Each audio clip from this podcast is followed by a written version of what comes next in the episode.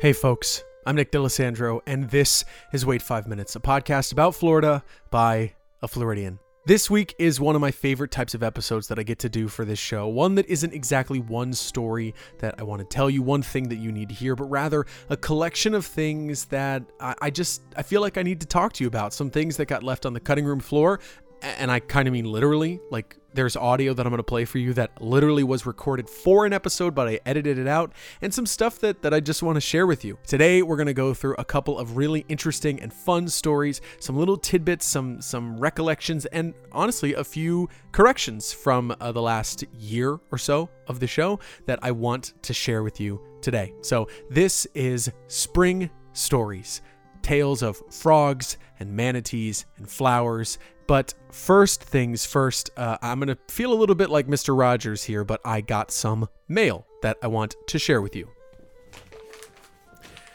Got it just this week. I've been waiting to open it on microphone for you. It is from the Save the Manatee Club. Now, if you remember, we've talked about it a few times on the show with our friend Max Chesnes, a journalist from the TC Palm. He's been on the show twice to talk about this, but the manatees of Florida are at risk. They are losing the seagrass that is their most predominant food, the thing that is most relevant to their diet. So there are lots of scientists, including a scientist named Larae Simpson, who you will see on this show very soon this summer, who are working on this project, a way to get seagrass more accessible to manatees yet again. But one organization that has been long a part of the protection and care of manatees in Florida is the Save the Manatee Club. Now, I, I got to tell you, I have been a fan of the Save the Manatee Club for pretty much as long as this show has existed. I went in search of manatees a couple years ago now to, to see their natural location and see them during the cold weather months. They go to Blue Spring Park where they gather for warm water, and, and that's where I went. I'll, I'll include the original episode where I visited them and the episode with Max Chesnes in the episode description so you can hear more about that. But I donated to Save the Manatee Club. I adopted a manatee. And, and I'd like to tell you why. It's because his name is Nick. Well, actually, his name is Crazy Nick. But I, uh, I, I'm, I'm just narcissistic enough to want to adopt a manatee who uh, has the same name as me. So when I saw that Nick was the name of manatee, especially a manatee who was called Crazy Nick, well, I decided I wanted to adopt him. And one of the things that comes with manatee adoption is you get a packet about your manatee. So I wanted to open my official Save the Manatee envelope on air with you right now. Here we go. Okay.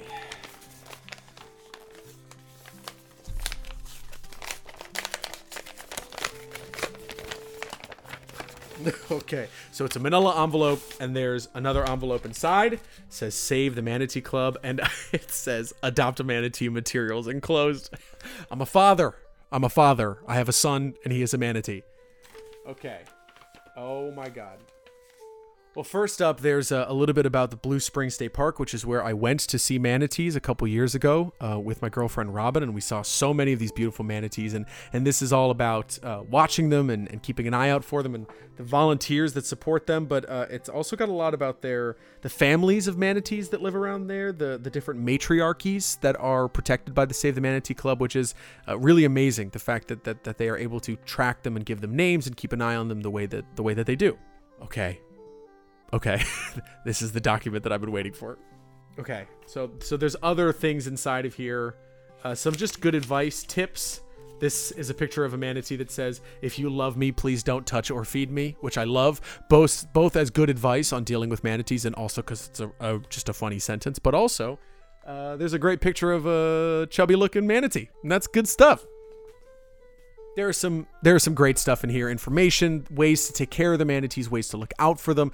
Advice on teaching other people about manatees just some some really important stuff especially for the the situations that manatees are dealing with right now. But we have come to the most important piece of information within this packet. Okay here it is. I'm holding a piece of paper in my hands. You can hear it. There it is. It says certificate of adoption. Nick d'alessandro is an official adoptive parent of Nick. it just says Nick. It doesn't it doesn't have that he's nicknamed Crazy Nick. That's in the second document. But this main document it just says Nick D'Alessandro is an official adoptive parent of Nick. Now, I like that it says in an official adopted parent, an as in there's multiple. It's not just me. We're a collective. We, it, you know, it takes a village to raise a manatee. And uh, if if any of you listeners happen to also be an adoptive parent of Nick the manatee, please let me know. But I'll read the rest of the certificate. Nick D'Alessandro is an official adoptive parent of Nick, an imperiled West Indian manatee. And then it says at the bottom, uh, Blue Spring State Park. That's where he lives. Uh, but the most essential part of this is that at the bottom of it, there's a signature, uh, and the signature is denoted to Jimmy Buffett. Yep. Jimmy Buffett, the singer, is a co chairman of the Save the Manatee Club board of directors. That is true. I believe I talked about that in that first episode about manatees. But uh, I've got a, a, printed signature of Jimmy Buffett here. So, you know, kind of a big deal on my official adoption certificate for my son, Nick the Manatee. But they also include a biography of Nick the Manatee. Uh, he was first identified in 1977. They don't know who his mother was. He is a male. Uh, I'll just read a couple snippets here. Quote He was nicknamed Crazy Nick by manatee researchers because he used to be so unpredictable. He spent two weeks traveling from Blue Spring to North Jacksonville in the winter months instead of the other way around. When the majority of the Blue Spring manatees went to Lake Beresford to feed, Nick went to Mud Lake. The only times Nick went to Beresford was when all the others went to Mud Lake. End quote. So he's a bit of an isolationist, a lone wolf. He walks his own path. He doesn't go where all the other manatees go. He's a rebel. He's, he's an independent character. Quote, even without being tagged, Nick is identifiable to researchers because of his unique pattern of scars left behind from boat strikes. End quote. So, just as any other manatee living in Florida waters, he suffers these boat strikes, but he is his own guy. He does his own thing. I, I will remind you that it says that he was first identified in 1977, which means he's probably older than that, uh, which puts my son at about 20 years at least older than me. So, that's not usually how parent child relationships works, but I think that me and Nick Jr. will make it work. Anyway, I've adopted a son. If you are an adoptive parent of Nick, Crazy Nick, the manatee, please let me know. Or if you know someone who is an adoptive parent of Crazy Nick, the manatee, I would love to get into contact. We can be a family. We can have birthday parties for him or something. But uh, I just had to let you know. Now for the first correction of, of the show, uh, a correction that I've been, uh, was kind of the reason that I wanted to make this episode because I have gained a few uh, friends through this show, some some really wonderful nature writers, and we have mutual friends, including someone you'll hear from later in this episode. But I got a message on Instagram from someone who uh, is a listener to the show and has been listening to the episodes. One such listener is Gerald Thompson. He reached out to me recently because he was listening to an episode from last summer about the other skunk apes of Florida. In that episode, I went to Lettuce Lake over near Tampa with my friend Bailey and my girlfriend Robin, and we were looking for anything. We were just going on a nice walk through the woods, and also because there was a pretty compelling footage of a skunk ape, which is Florida's own Bigfoot, I'm sure you remember. But while I was out in the woods in, in a section that was called a cypress dome, there was a sound that we all heard, a sound that I recorded and included in the episode. I will play that original audio from that hike for you right now. We're in a cypress dome deep in the woods, and we all hear this sound. Yeah, there's one back there. There's one close here. That I think is smaller, maybe younger, because he's he's higher up. I can't see him. Now, from my time in the woods, I know that gators have a pretty distinctive sound. Alligators have this grunting sound, this sort of deep, bellowing, bassy sound that, that lets other animals in the area know that they're around. Do not mess with them, they are here. And in that episode, I say that that sound is an alligator. That when you're walking through the woods, if you are a, you know, uh, early Spaniard explorer, if you hear that sound, it's only natural for you to think that it might be a monster of some kind. That's kind of essential to the story of the episode skunk ape, alligator, scary sounds in the woods, etc. But Gerald reached out to me and told me that, in fact, the sound that I'm hearing is actually coming from an animal called the pig frog. That's right, the pig frog. I'm going to include a link that he sent me of the mating call of the pig frog right now.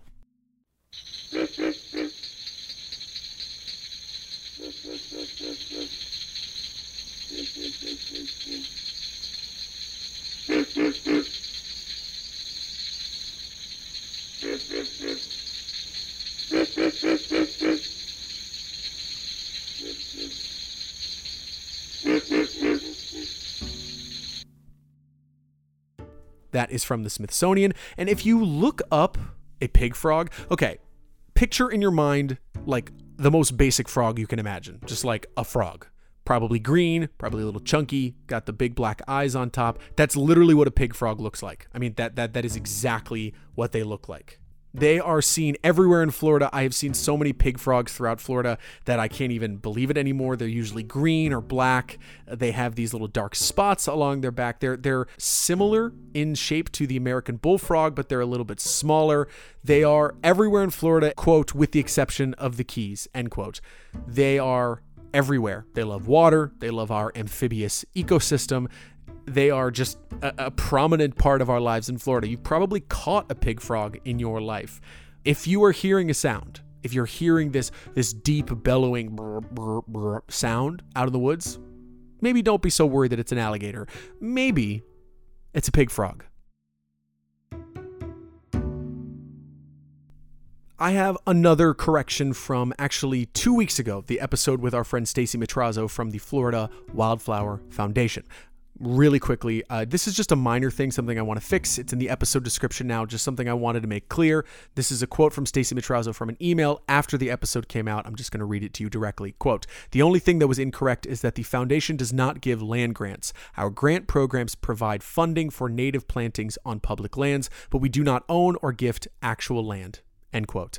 I've included that in the description of that episode just to make that clear because the Florida Wildflower Foundation does so many amazing things. I don't want to make it unclear what they do. They, they really do some important stuff and, and are a huge part of wildflowers' presence in our lives, in Florida's ecosystem. To that end, I wanted to play another quote for you from Stacey Matrazzo. If you listened to that episode, you heard us talk a lot about wildflowers, their presence in our lives, their importance in our lives, the First Lady of the United States, Lady Bird Johnson's influence on wildflowers and how they influenced her. But one thing that we talked about that actually I had to edit out of the episode was about the Florida state wildflower, which is the Coreopsis. They are beautiful little flowers, yellow and red. I was just hiking about a week ago and I saw some Coreopsis and I was just blown away. They are so beautiful at the time that they were made the Florida State wildflower back in 1991, there is a quote from one of the politicians that had a part in making it the Florida State wildflower. It's the Republican representative from Ormond Beach, one Richard Graham. This is a quote from the Orlando Sentinel from October 17, 1991. Quote Graham said he sponsored the bill because Florida was one of the few states without a state wildflower, and the Coreopsis seemed like a good choice because it grows in every county. End quote. Representative Graham also apparently called the Coreopsis, quote, paths of sunshine, end quote. The state flower, of course, is the orange blossom, a title that the orange blossom has held since 1909. It took a little over 80 years for us to get an official state wildflower, but we settled on the Coreopsis, which just makes sense. But here's the thing there are many, many Coreopsis species, different variations throughout the state of Florida. The one that is our actual state wildflower is called Coreopsis leavenworthii, which isn't that a prison, Leavenworth? Anyway, Stacy, in our interview, I asked her a little bit more about the state wildflower, and here's what she had to say. I've always been interested in why the Coreopsis. And is is it a common flower? Do we see it? I mean, I've seen Coreopsis, but is it common enough that it, you think it's like indicative of our wildflower community? Yeah, because there are, you know, 14 different species of um, Coreopsis. You, you do see them depending on the habitat you're in, but there are dry species, wet species. They're found from the panhandle down to the Keys. So it is a wide ranging genus. The Orlando Sentinel describes the Coreopsis leavenworthii as, quote, the daisy-like yellow flower with a brown middle looks a bit like Maryland's state flower, the black-eyed Susan, end quote. So, that is a big thing you need to keep an eye out when you're out in the Florida woods if you're looking for wildflowers. You need to be able to distinguish between these two flowers. It's something I'm still working on, honestly. Sometimes I'll see a black eyed Susan and go, is that a Coreopsis? No, no, that's a black eyed Susan. They have just slight differences in them.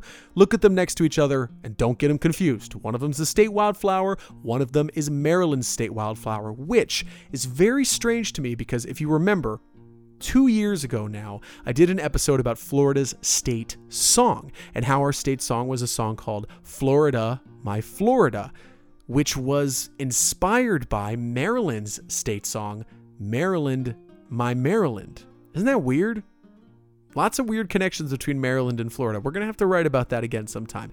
Now, you're going to have to forgive how much I have been talking about plants this season. It's not going to stop. I'm on a plant kick right now, trying to be more aware. Ever since the Florida Native Plant Society made me conscious of what is called plant blindness, uh, a fact of human beings where we just don't seem to be able to distinguish plants from one another because we just don't care about them, I've been trying to undo that in myself, to be more conscious of individual plants and individual roles that they have in our ecosystem. So I've been looking out for them more and more. So I've been trying to be a part of of learning about them and, and keeping an eye out when I go on hikes. Even when I'm out driving, I'll see wildflowers, trees. I'm doing my part as best as I can to separate them from one another. But part of why I got into that crusade, so to speak, is because I went on this amazing hike with Lily Anderson Messec. You heard it, The Search for the Florida Torreya. It's an episode from earlier this season. I love it so much. It was such an inspirational trip for me, but I had to actually edit something out of that episode, something that needs to be told to you right now because it's it's something that Lily is actually talking about a lot on her Instagram, which by the way, I mentioned it in that episode. You have to follow her on Instagram. She posts amazing stuff. She's always doing incredible work out in the field. So you have to follow her and see what she's up to, but she actually recently put up a post about invasive plants and the huge impact that they're having on our ecosystem and our Torreya. So when Lily and I were on this hike, we actually separated for a moment. She went pretty far away from me, and, and I was able to get audio of her across this kind of gorge, this this kind of big open space between two elevations that we were on, as she was plucking up a plant literally to the roots. She was ripping these bright crimson berries off of them, and then after she plucked as many as she could and literally shoved them into pockets on the side of her pants, she would then cut the branches off, and then sometimes she would just rip them out by the roots. I mean, it was it was intense, but it's important because these invasive plants are having a very serious impact on our ecosystem. So here is an interview that I did with Lily in the woods in late January from across a distance as she is trimming and destroying this invasive plant that is having such a negative impact. Here is Lily Anderson Messec of the Florida Native Plant Society. What was the species? Uh, I'm recording. What was the species of, of, of plant that you're dealing with right now? This is Nandina domestica. It's heavenly bamboo is a common name, and it is a terrible invasive in the panhandle. Yeah. So you're plucking the berries and putting them in your pocket and then killing the, the plant itself? Well, I'm not. I'm actually cutting back the plant. Oh, I see. Dig it up uh, quite a feat because they've got an extensive root system. So I'm cutting it what I can down and then collecting any seeds so that the seeds won't germinate and create babies. What is the like impact of this of this plant? Um, this whole area would become a carpet of Nandina, and Oh. that means that it would eventually kill our other s- tree species, and that means it's also replacing wildlife food. It would has you know cascading impacts on the, um, ecosystem. Wow. Well, luckily it's bright red, so you can spot it at a distance. Yes. That's also probably why it got here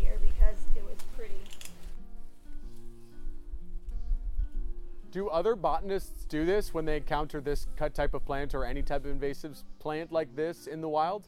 Probably, I'm definitely pretty passionate about invasive species because I know how ecosystems work. I mean, you just marched over there the second you saw that.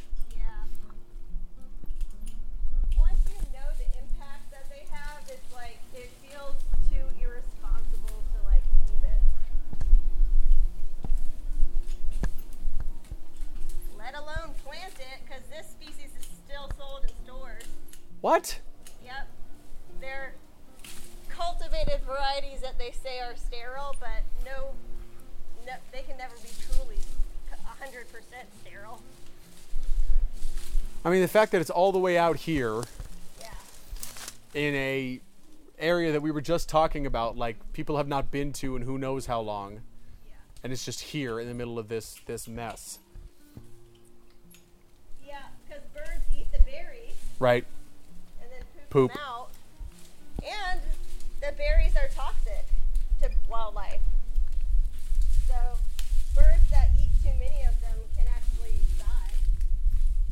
So this thing is like bad in 10 different ways. What's that? I said, so this plant is like bad in like 10 different ways. Oh yeah.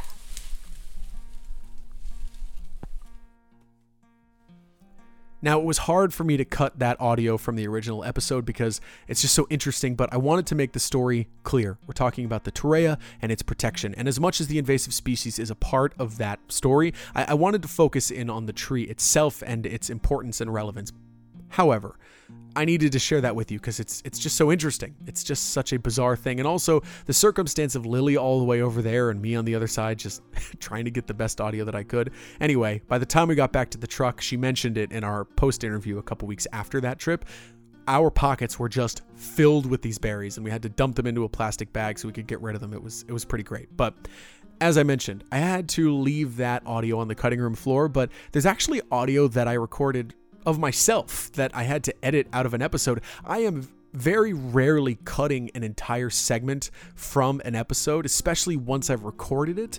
Like a little part behind the curtains, but I write these scripts with a, structure and I go from segment to segment to tell the story as fully and as narratively as I possibly can. But sometimes you find something along the way that, that, that just doesn't totally fit into it, even though I recorded it. And that rarely happens, but it's still interesting what I recorded and I want to share it with you. It's about the barefoot mailman if you recall that story of the barefoot mailman, even that title of the barefoot mailman has been fabricated and changed over the time. They weren't called the barefoot mailmen at the time that they were walking, they were called the mail walkers. But a book was written by a man named Theodore Pratt that sort of galvanized everybody around that term, the barefoot mailman. That's what they have been known since, but they weren't called that at the time.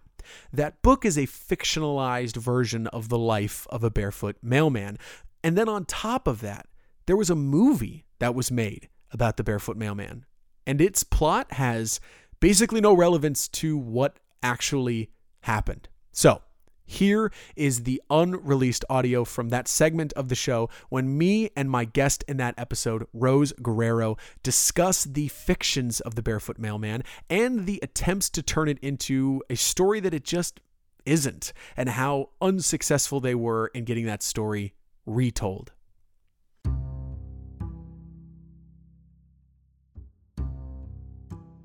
So, you may have heard me talk about the Barefoot Mailman in the past. That is because I actually am friends with the people who distribute a book about the Barefoot Mailman called The Barefoot Mailman by one Theodore Pratt. I actually have done an episode about those publishers called The Shop of Lost Books. The shop itself is called Florida Classics Library. The folks over there publish the book, The Barefoot Mailman, and it's all about this sort of fictionalized version of the Barefoot Mailman. It is a great book. I have read through it, and, and it's a it's very much an old-fashioned type of book, but it captures sort of a nostalgia for this era that that you don't see a lot of anymore. If you want to hear more about that, go listen to that episode because how that book exists, who wrote it, why it's even being published by this company is an amazing story, and, and I'm very proud of that. And if you want to read it, go pick up a copy from Florida Classics Library. They are the most wonderful folks in the state of Florida. But also, there is a movie called The Barefoot Mailman, and I'm a big movie watcher. I watch movies wherever I can. I watch old movies. I watch weird movies that people have forgotten. Let me tell you, you cannot find The Barefoot Mailman anywhere. It was directed by a man named Earl McEvoy, who, not a name I recognize, hasn't directed any other movies that I recognize. He only directed three movies, and his last one was The Barefoot Mailman. It came out in 1951. It stars a man named Robert Cummings. Robert Cummings was a legitimate star at this time. He was in the very famous movie Dial M for Murder. He had his own show, his own sitcom. The female lead was a woman named Terry Moore, who is in the original Mighty Joe Young. She is a significant actor. These are significant people that were in this movie that I cannot find for the life of me. But what's interesting is that it also doesn't seem to have anything to do with the actual barefoot mailman. It's a movie about a con artist in Florida, which is just not a barefoot mailman thing. That that's not even a story relevant. It doesn't it's not even really connected to what the book is about. It feels like in 1951 someone was trying to create a noir and somebody read the Theodore Pratt book and was like, "Yeah, that's kind of a good framework for a story. Let's turn that into a classic con story." But clearly it has made basically no impact because you cannot find it anywhere. You can't even find clips of it. It, it may not even exist. The only evidence that I have of it is that it's on IMDb and other sources. That's the only place where I can prove that it exists. But but I am not the only person who knows that this book exists, that the Charles Pierce book exists, probably that this movie exists. And when you have a story like this that is so attractive, that can build up its own folk legends around it, it's hard to differentiate the truth of the story, which is in and of itself fascinating, from the stories that you would like it to be. Is, do you have a lot of people who are coming to you having learned about the Barefoot Mailman from the book or the movie adaptation from the book and have maybe some misconceptions of the story based on that sort of fictionalized version of it? I think we have a lot of misconceptions about history just based off of miscommunication, mm-hmm. someone resharing stories from their from their life and whether or not, you know, that's true or not, it, it allows you to to have a nostalgic feeling and you you create some type of connection to it. Yeah. So people, yeah, people have watched watched a movie that talks about you know how the system worked and at least you get a little bit of the history even if it's not the full history it's just interesting to me. I've talked about it so much on this show how much we want to make a more interesting version of the story as best as we can when it's just not the truth is just more interesting. Making some fabricated version of it, it doesn't it doesn't work. Be honest. The story, the truth of it is a lot more compelling than your falsified version of that story.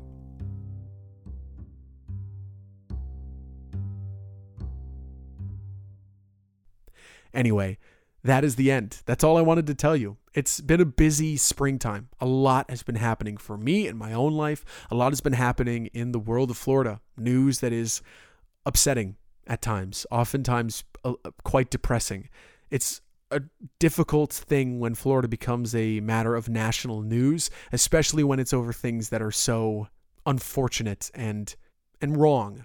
It makes me feel it makes it feel like uh like we're never going to convince anybody to actually care about Florida because people want to make this state something that it isn't. This state is not a hateful bigoted place. This place is a place filled with people who rip berries out from their roots because they're hurting their forests, and people who make adoption certificates for manatees, and people who are kind of a little too obsessed with wildflowers. They this is a state filled with good people. We make heroes out of mailmen and biologists. That is who Florida is. So, I need to be reminded of those things sometimes, and frankly, that's what this episode was all about a spring cleaning of all the good things, things that I wanted to remember that I didn't want to just let go, things that you needed to hear to make you feel as in love with this place as I often am. So thanks for listening.